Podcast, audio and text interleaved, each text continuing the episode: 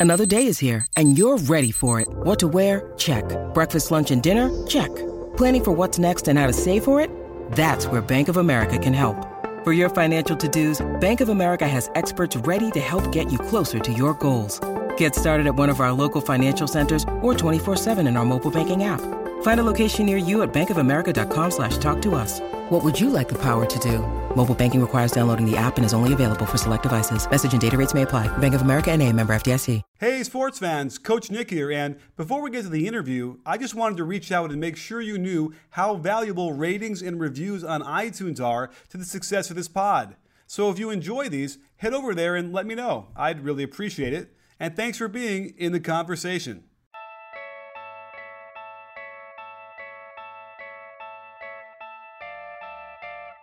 Why did Jason Kidd get fired? Has a cloud been lifted from over the team? What has their new coach done to lead to better results? The only question left is say it with me you win.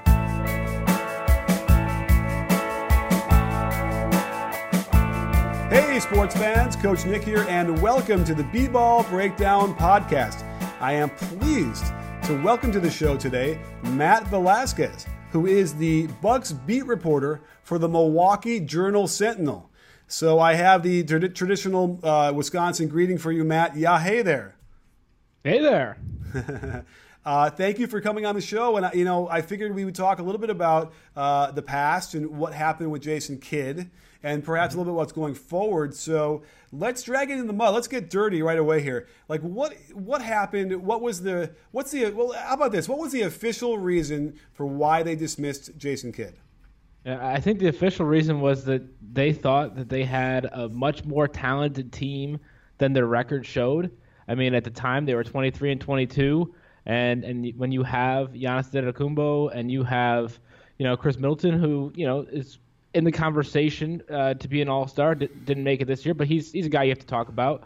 Uh, and then you know you bring in Eric Bledsoe and you know, Malcolm Brogdon's the, the, rookie of the year last year. I mean, you have some guys, and, and especially when you look at the Eastern Conference, it seems like this team was talented enough to to be competing for the four spot. That's where they want to be. That's what one of their goals is is to be in the top half of the league and, and they weren't there. And they they felt that the best chance to get there would be to just kind of have a change in leadership, change of direction, and, and, just try and do something new. So that was the, the official reason. That's what they wanted to to accomplish with that change. And you know, so far they're four zero oh since Jason Kidd's left. Not you know, obviously their schedule helps. Yeah. Um, you know, but they have been playing better. They they have looked better. They haven't necessarily looked uh, super different. I'm sure we'll get into that. Um, you know, and then we'll have to see how Jabari Parker is uh, when he gets back on Friday. Okay, yeah. So so hold all those thoughts because let, us stay with this for one second. Your hair is very short in a way that you can keep your ear very low to the ground. How surprising was this when it actually happened, or were there? Did you hear whispers of this happening? Uh, all the, uh, or when did the whispers start, or were they ever whispered until the day they fired him? You know, I, I was kind of surprised in the sense that I didn't think that they would pull the plug uh, this soon. Um, you know, I, I thought that he would get to the end of the season, that they still had time. That's kind of the, you know, whenever you talk to Jason, especially, you know, he, he would point out, hey, like we're we're better than we were last year. We have the opportunity to uh, improve. We still have time. You know, you need to be playing your best basketball later. We did that uh, last year. That's what he, you know, that's what he would say. You know, they won I think 13, 14 games in March of last year. Um, you know, so they still had time to kind of come together. And so it was a little surprising to me that, that right before a game on a Monday is when all this this happened. Um, it wasn't a surprise in the sense that it could happen. I mean, there there had been kind of talk and a general understanding that you know he was one of the coaches in the league who was probably on one of the hotter seats, um, just because you know they, they had that team that they thought that they could they could be much better than they were, and um, you know, so I I don't know like I said, it's it's just a function of I was surprised by the timing, not necessarily surprised by the result. Right, I agree. Uh, now, because we've been talking about this for probably a year and a half, and looking at the underachieving defense. The offense was funny because it was top ten. I think it's probably still top ten now. But it was so frustrating from an aesthetic standpoint to watch what they were doing and how it wasn't really helping guys like Antetokounmpo. So you know, it, it's a kind of interesting thing. Now, when you say they fired him before the game Uh, he he must have been fired like in the morning, right? Like way before, or was this how how how quickly do you think that was that the decision was made that day? No, it, it was an afternoon thing. Um, I have like my general understanding is that he had kind of an idea that it might be coming, um, and I know that the team, you know, they said it happened pretty quickly. Um, I I generally uh, think that that wasn't like uh, they lost to Philadelphia and then over the weekend they decided. It wasn't like they lost Saturday, Monday, he's gone. I think it's probably longer term than that.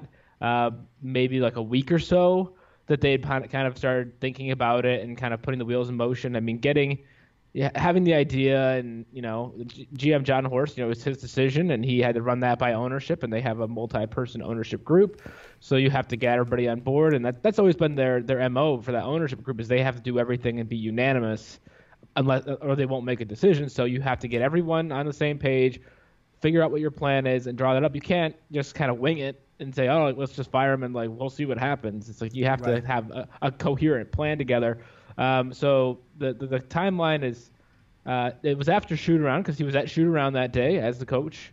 Uh, you know, nothing was had been changed at that point, and then afterwards, um, yeah, that's when it started to get. Out. I think it was like two o'clock Central Time, wow. or uh, close to three o'clock Central Time. Um, you know, and during that time, he had gotten a call from Giannis uh, that we've all heard about now through all the reporting that's happened, and Giannis has acknowledged that it happened. Um, and that was the first time he had been told, even though he hadn't. You know, uh, I, I've heard that he kind of, like I said, he kind of knew that it was happening. It wasn't necessarily a shock to him when Giannis told him. Oh, um, okay. But then Giannis, when Giannis talked to him, it was about it was when Jason was about to go meet with uh, General Manager Jon Horst and uh, President uh, Peter Feigin. So uh, that's what happened next, and then a couple hours later, uh, they played a game. Right. So it's funny because when you say it all happened quickly, part of me almost feels like they brought him in they were talking to him, and whatever questions he was answering, they didn't like, and they're like, you know what, we're just going to fire you. But but obviously that's not the case as you describe it because there needed to be a lot of uh, voting going on and, and some agreement.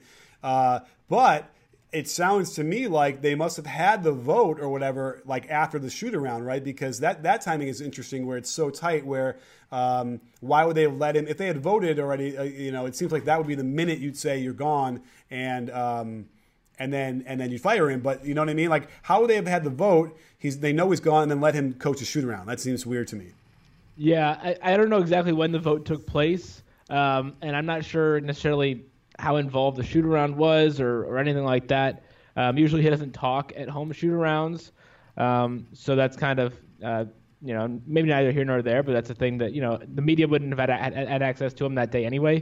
Mm-hmm. Um, and, and, by replacing him with with assistant coach Joe Prunty, I mean, you still had the same right, um, a same a familiar face in there, the same game plan, same strategy, you know, that you'd already put together. You're not going to kind of be wasting whatever they went through and shoot around. So uh, I'm not sure the the, the TikTok uh, minutes of when the, the vote took place, but it, it was probably it could have been that day. It was it right. was over it was over, it was a quick decision. I mean, not not that it was wasn't a well thought out decision, but it happened relatively quickly you know, probably over the course of the week or a couple days. Well, we know that Giannis knew, you know, like I guess officially before I guess Jason Kidd officially knew. Does that mean that they asked Giannis if that was okay for them to do it? No, I mean actually uh, they didn't do that, right? Because Giannis was upset. No. But, so I guess well, either way, based on the answer, you uh, fill that in. I don't want to answer your question for you. Uh, what does that mean with as far as the decision and how Giannis weighed in or didn't weigh in? Well, I, I think you know I talked to to, to Jon Horst uh, for an interview that I posted a couple days afterwards. And you know, he he mentioned that you know it was in the context of you know they let go of assistant coach Frank Johnson, who had worked very closely with Jabari Parker, and oh. Jabari was was very close with him. Uh, Frank had just gotten brought in this year. He was uh, you know Jason Kidd had played for the Phoenix Suns when when Johnson was an assistant there, and um, you know so and Kidd knew that Johnson was good with working with young players, so he became kind of the Jabari coach. And when I asked Jon Horst about that uh, about you know, do you take into account the the feelings of a guy like Jabari Parker if you're letting go the assistant coach who he's gotten close with? He's like, listen, you know, it this is a business. You know, we're not going to take into account the, the the one-off emotional you know feelings of one player, whether it's Jabari or Malcolm Brogdon or Giannis. Like we're not going to take in, those things into account if we think we're doing the right thing.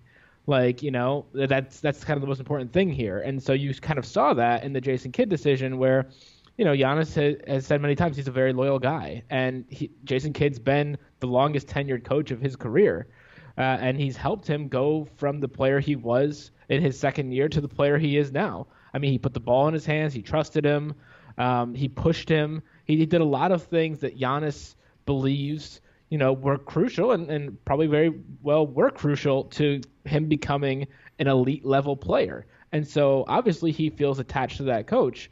But at the end of the day, the Bucks as an organization didn't feel like Jason Kidd was the best coach for right now. Not that he wasn't helpful in the past or a, a positive influence in the past, but he wasn't the, the, coach that they would need going forward. And you know, I, I talked to one of the co-owners, Wes Edens, uh, that day, and I just said, you know, how do you feel about these? Uh, these things that Giannis has reportedly said, because at that point we hadn't been able to talk to Giannis to confirm them, and he, later on he did.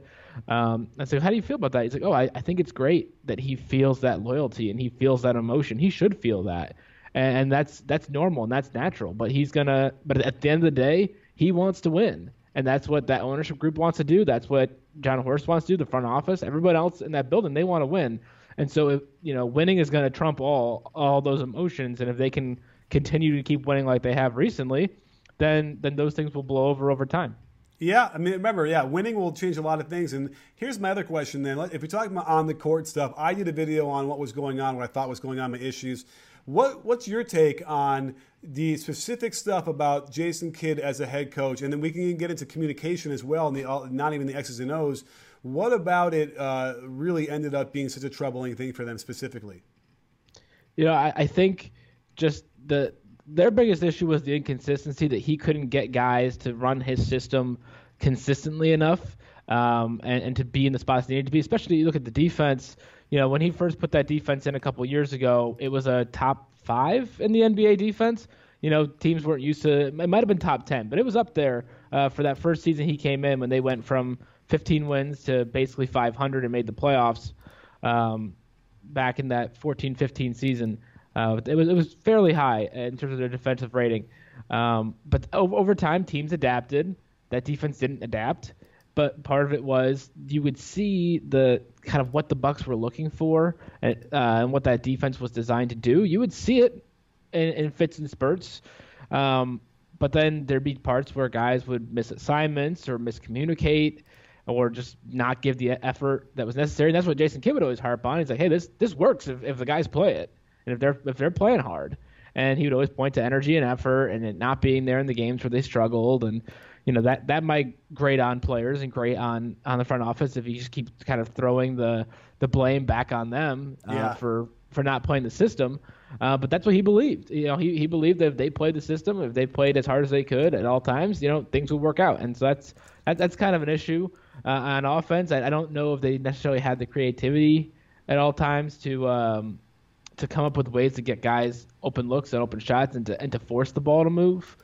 Um, you know, sometimes they they would get stuck in certain sets that they really liked and they would work for a little while, and then over the course of a couple games, they'd stop working as teams would watch the film, yeah, and right. they and they wouldn't have a backup, and so and then they kind of just revert to iso ball. So I think those things uh, would probably hurt them.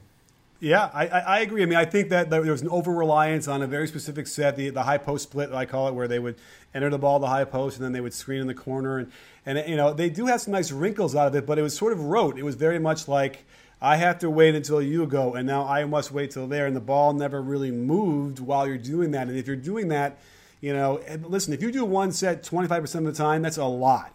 And it was probably at least that amount of time because it was like, oh, there it is again. And I, and I actually kind of respected that. Like, okay, like this is his thing. Like, so this is their sort of. And here's the thing: the high post split action is an action. It's not really an offense, and they kind of treated it like it was their triangle offense version. And I always found that fascinating. And again, I must stress, like this year, for instance, I mean, well, now it's a little bit skewed because of the last several games, but they were, I think, top ten offensively. Right now, they're they're tenth offensively. Uh, they might have been eighth even when he got fired, as I remember when I did the video. Yeah, they, they so, could have been. I think I think a week ago um, they might have even been seventh, seventh or eighth in offensive efficiency. Yeah. Like it, And that happens to me a lot, where I criticize an offense and I go check, and I'm like, oh, they're they're they're very efficient. But uh, again, you, you, also can feast on a lot of bad teams, and so suddenly, if that's the case, and you don't have a lot of the foundation isn't great, you have some you know maybe inflated numbers. But um, you know, a lot of times you, you get a lot of the the players saying the right thing. You know, and certainly I, I believe Giannis sounded completely distraught and upset about the whole thing. Other players might have been saying, you know, the very normal, you know, I respected him, he's a good coach and whatever, I wish him well. You might have heard that. So, but I think the proof ends up being after he's gone and then you start hanging around the team a little bit like you have, is there a cloud that's been lifted? Do like do people seem a little bit happier just by maybe even the fact that he's not the head coach? Uh, I, I, don't know if I would say that, but because it's, it's hard because you have to remember that they've won four in a row. So they, I think they, they could just be happy that they're winning. Um, but I, I, think that one thing that Khris Middleton said recently kind of, um, you know, stuck where he was asked about what the difference is between a Jason Kidd team and a Joe Prunty team. And, and he mentioned that the team has been take, you know, the team takes the shape of their coach. And he said that the Prunty's a kind of a more go with the flow guy. He he picks you up, and that he he you know helps create situation for the ball moves side to side and guys are playing together and guys are playing hard and you know that that's something that, that the guys have said that, that Joe is just a super positive guy. And I don't you know I think Malcolm Brogdon said not that Jason Kidd wasn't positive um, but they're different you know and, and Jabari Parker too. He he mentioned that you know Jason he's he, he made sure to couch it in that one wasn't better than the other but he did say that Jason came at it like a player. And so he'll get in your face like a player would like you know he's like oh like Khris Middleton or John Henson they'd get in your face. It doesn't matter who it is, but he would get in your face and kind of react differently. Whereas Prunty has always been a coach, and so he kind of comes at it like a coach does and tries to build you up and, and does these different things. So you can kind of read into that uh, how you want. Uh, I think there are definitely some things to read in there. Um, you know, but they're just a very different approach and it's a different feel.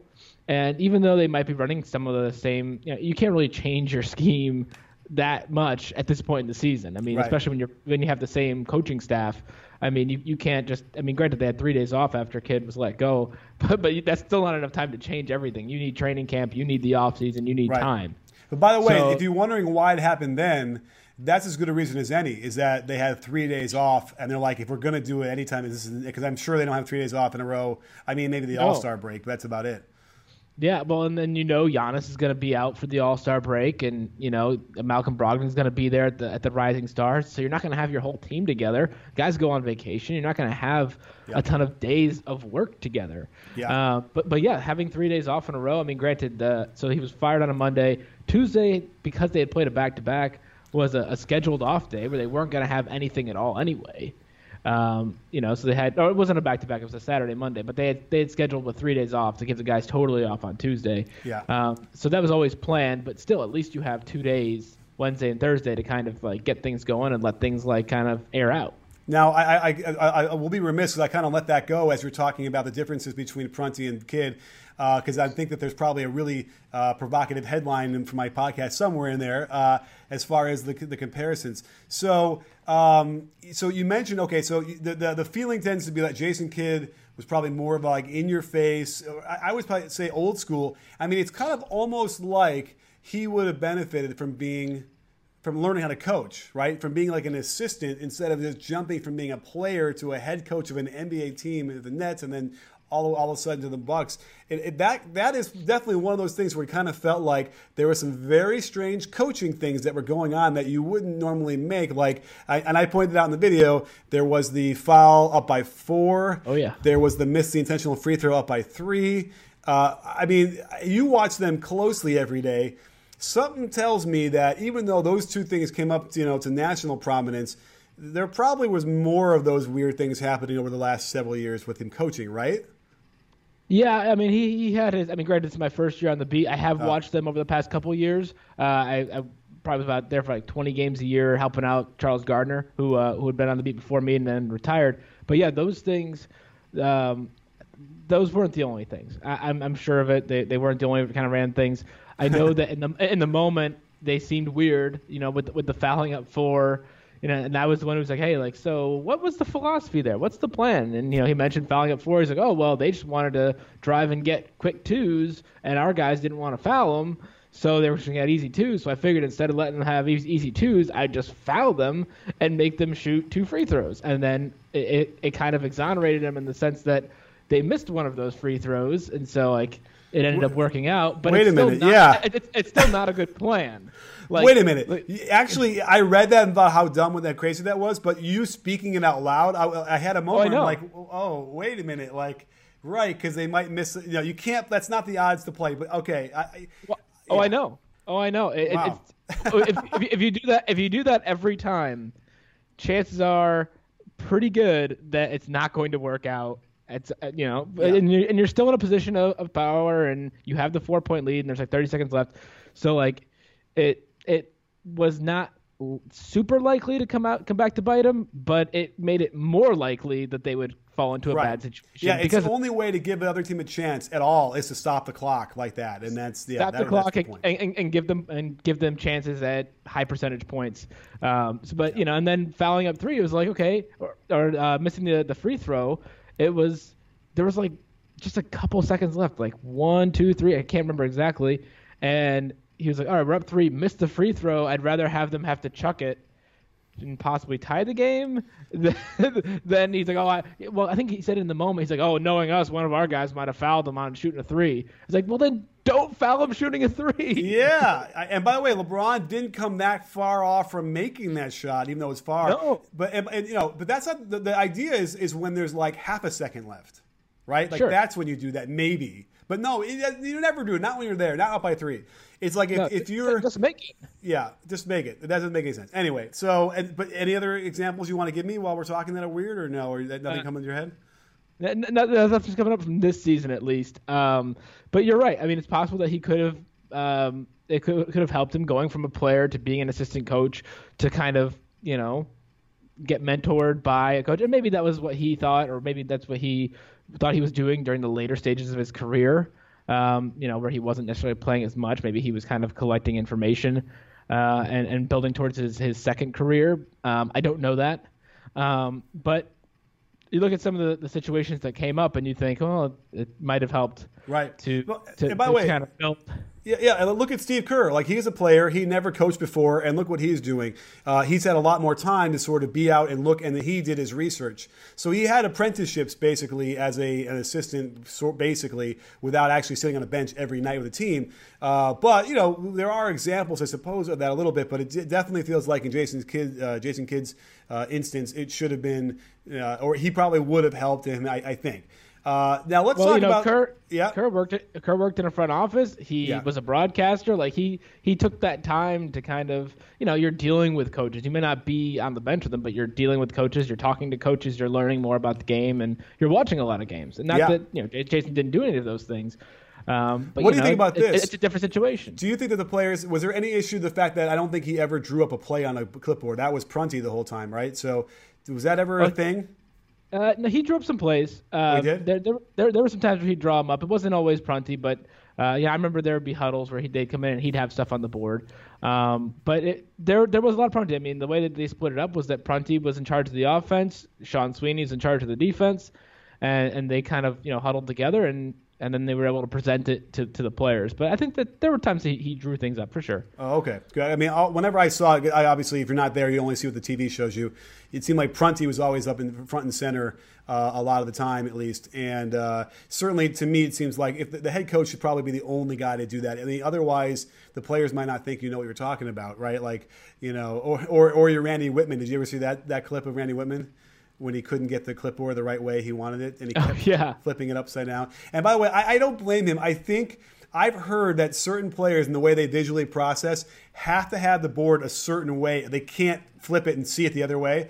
And you know, it's possible to just to defend Wittman for a second that maybe he kept like he couldn't remember exactly how you know one of his players needed it and then got frustrated and got whatever. But you know, either way, um, it's it, that was a bad look. The, the last four the last four games they've won um, against the Suns it was a close game, but again it had been tumultuous, having just been you know losing their head coach. They blew out and, the and, Nets. and- yeah. Well, and, and Giannis didn't play. Oh, and so Giannis when Giannis play, doesn't right. play, that and, and I don't. Malcolm Brogdon didn't. Oh no, he did play that game. He scored a career high. Uh, but Malcolm, uh, but uh, Giannis didn't play. So, So okay, so that, that's another reason. So then they go and they blow out the Nets. They blow out the Bulls. Uh, they beat the Sixers handily. Um, those are all you know. It's not like they're eking these out and barely winning and somehow at the end. Like these are that's probably what they're supposed to be doing, right? That's what they, uh, the ownership probably envisioned. You know, then they, maybe they don't beat uh, the Cavs, maybe they don't beat you know the, uh, the the Rockets, but they should handily beat the Nets and the Bulls, and that's what they did. Um, what's happening? Did they change the lineup thing? What's what do you see on the court now? You know, uh, I think that the guys are, you know, definitely buying in, uh, especially on both ends. Really, I mean, you look at their offense; they had like two straight games of 28 assists. They had 21 and a half against Chicago. The ball is moving. Uh, before they would get into periods where things might get difficult and the ball wouldn't move, and you could see it. You could see like you know Giannis would take his turn to do a couple isos. Middleton would take his turn. Bledsoe would take his turn. And if those guys weren't getting positive results off those isos, they'd probably lose um, because they would they would fall into that habit, especially in the fourth quarter. Um, but in, in recent games, they've they've really kept the ball moving. They've they've tried to vary up a, a few different sets and, and open things up.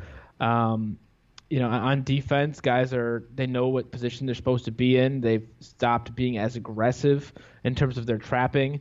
Um, they've been a little bit more conservative with the way that they've played things, and that that's you know worked out pretty well. I mean, it helped that uh, all three of those teams, I'm pretty sure, didn't shoot well from three. I know uh, Philly was like two of 26 from three. Not all of them were contested. Uh, a lot of them were. A lot of a lot of them were. Um, but they, you know, they they missed a, a, couple open ones or a lot of open ones. Um, and so generally they they've just kind of had that that buy in. The, the lineup hasn't changed that drastically. We've seen a little bit more Jason Terry. Uh, just kind of giving some giving some some vet energy off the bench, uh, making a couple shots. Um, you know, Malcolm Brogdon's been out a couple games uh, with a calf injury. Uh, Eric Bledsoe's going to be out tonight against the Timberwolves. Uh, so they've had some kind of moving pieces, but everybody who's come in has been confident and, and been able to contribute at the level that the Bucks would hope. So, um, and you mentioned them uh, handily taking care of teams. That's something that they really hadn't done. I mean, most of the season, you know, they didn't really uh, put teams away. I mean, they got beat by 30 by Dallas. I yeah. mean, they, they they had they've played uh, some some of the the highest percentage of close games in the NBA this season because no matter what would happen, either they'd be up by a lot or down by a lot, they'd, they'd somehow find a way to equal it out in the fourth quarter, uh, you know, and not really be able to put teams away. So for them to be able to do that multiple games in a row has been a positive sign and, something that they've struggled with not just this year, but the past couple of years as well. Okay, let's talk about three point percentage defense because I'm curious. Are you aware of what it was or what it is overall for the whole season? Uh, I know it was really bad. 22nd. Yeah, so were, well, that that's much better than what it was. Yeah. Well, okay. Oh, okay. It was well, it's 22nd overall because now they're I want to say they're number one in three point percentage defense. Again, tiny sample size. I'm sorry, in the, over the four games since they left. Again, tiny yeah. sample size against certain teams, but uh, their defensive rating overall is 24th, and th- now it's in the last four games it's third. So again, something to look for at least. I'm gonna have to dig into the footage to see like if there's any tangible evidence of like better defensive stuff. But certainly, yes, the the trying to trap the pick and roll way too often was giving up short rolls or they give up wide open threes, which is what you don't mm-hmm. want to do in this league. Uh, you know, maybe you would want to do that in 2011. And uh, that's the other issue you have is like you know Jason Kidd is a player as a product of the 90s the 90s was a kind of a dangerous era for coaching, if you believe it or not. Like, whenever I reference old school, old fundamentals that are not applicable anymore, I usually reference the 90s coach. Primarily because the 90s is when all those years of, you know, uh, from 1940 to 1990, all they built up all this information they thought was like rock solid ends up sort of not being right. And uh, back, you know, no, the threes weren't taken and the way they were rotated on defense. So um, anyway, so that's what I'm noticing, and it's certainly a huge trend in, in the uh, in, in, a, in a good direction defensively. Uh, I'm sorry, did you say like are they playing like harder defensively? Did you feel like they, you, know, you mentioned the ball moving more? Is there more energy on defense as well? Uh, I, I, think there is. I think there's definitely better communication. I think they've made an emphasis uh, since Prunty's been around to ensure that guys know exactly where they're supposed to be and what they're supposed to be doing. Not not okay. that it was not, not that it wasn't important before, but that's one thing that Prunty has mentioned. Like, hey, we need to communicate first and foremost, and then we need to be in the right spots. That's like when you ask him about the defense and what's wrong with it. That's the first thing he went to was that guys need to be in the right spots, and then maybe they hadn't been in the right spots or inconsistently had done that. Where one possession, like everybody does it perfectly, the next possession, everybody's like whatever. Uh, and so they need to, to to really hone in on that and, and being where they need to be. Um, but yeah, they've definitely uh, seemed more cohesive at that end and um, less less aggressive, well, less uselessly aggressive. You know, they're they're being aggressive in the right spots, but they're not wasting energy and effort. You know, being aggressive in spots that are actually going to hurt them. For sure. Well, listen, Matt, this was an amazing uh, podcast. A lot of great information here about what happened and why and where they're going and looking forward. Uh, do you have any predictions as we move along here to the rest of the season and what the Bucks are going to do as far as record oh. and seeding and everything? Well, uh, before the season, I had, I think I projected them at being a 47 win team. I think that was my official uh, projection for the newspaper. Um, I think they have every opportunity to get to that point. I think that they they should be in contention for the four spot in the East, especially with Jabari Parker come back, coming back. Uh, just from what I've seen uh, of him at practices, he looks very good. He he, he looks just like the Jabari uh, really? who but before he got hurt last year. I mean, he's throwing up crazy dunks. He's still got his quick first step. Uh, he looks confident on his knee. Uh, you know, uh, he's had plenty. He was ahead of schedule in his rehab but they you know wanted to take things step by step and, and slowly and be careful. That's kind of what he wanted to do, especially uh, he didn't want to cut any corners, and so they spent the last six weeks really working on his conditioning, giving him as much game type action in practice with the Bucks and the Wisconsin Herd as possible. Uh, so he's been able to test that, and I, obviously you know he's going to have some adjustment when he comes back, but he could really make a big difference for them in terms of adding depth and another scorer. And I mean, if you always have one or two of Giannis, Middleton, Bledsoe, and Parker on the court, I mean, you could eat up some second units uh, with with those guys and spread the minutes out. You know, especially with Giannis and Middleton playing near the top of the NBA in minutes. So um, I, I think that they the the floor should be the five seed for them. They they have the talent, they have the ability, and they're currently healthy enough to to make that move relative to some other Eastern Conference teams. So uh, I guess that would be my prediction. Is, is that the, the anything lower than the five would be, um, you know, kind of a, a letdown. For sure, and that I agree. It looks like that way exactly right now. I mean, if they were to win, they're at 55 percent of the winning winning percentage right now, which would get them to 45 wins, which is your prediction, which is seems very reasonable and maybe even higher. Uh, and I tell you, you know, the Cavs would be a little bit concerned about having to play them uh, in the playoffs. I feel like Giannis could be a thing where they would have, if they could figure out a way to force uh, LeBron to have to guard him uh, then you, you I, I, just want that as a sort of a fan. I want to see Giannis and LeBron have to go against each other. Uh, LeBron on defense, and um, I think that would be a really exciting uh, series that could go uh, uh, quite quite long. Oh, yeah, that would that'd be incredibly fun. It'd, it'd be the, something that I think every NBA fan would love to see, whether it's a first round series or a second round series. Just let's just make it happen. Yeah, and then and then we just got to make it sure that because you know they here's the secret: is they, they hide LeBron, right? They don't usually let him guard those good players. But if we can figure it out, I, you got to guard Giannis. A couple times last year, I think it was, where Giannis like backed him down in the post and he had to foul him. And I could just remember the look on LeBron's face. Um, you know, not no disrespect, no disrespect to LeBron. I just love the you know the young upstart, you know, underdog, you know, taking it to the guy. And LeBron was like, "What? You, you can't do that. You can't back me down in the post, and then you uh, and you're calling a foul on me. Like it was great, and I want to see I, I want to see how he reacts and more of that. So, uh, Matt, you have to come back on the show. We'll, we'll have to check back in and see how accurate this was as we get later on in the season. Yeah, sounds great. Uh, just keep me posted. All right, cool. Well, thank you for coming on the show and joining us. And don't forget, sports fans, at B-Ball Breakdown, we're not a channel, we're a conversation. You in? Are you in, Matt? Oh, I'm in.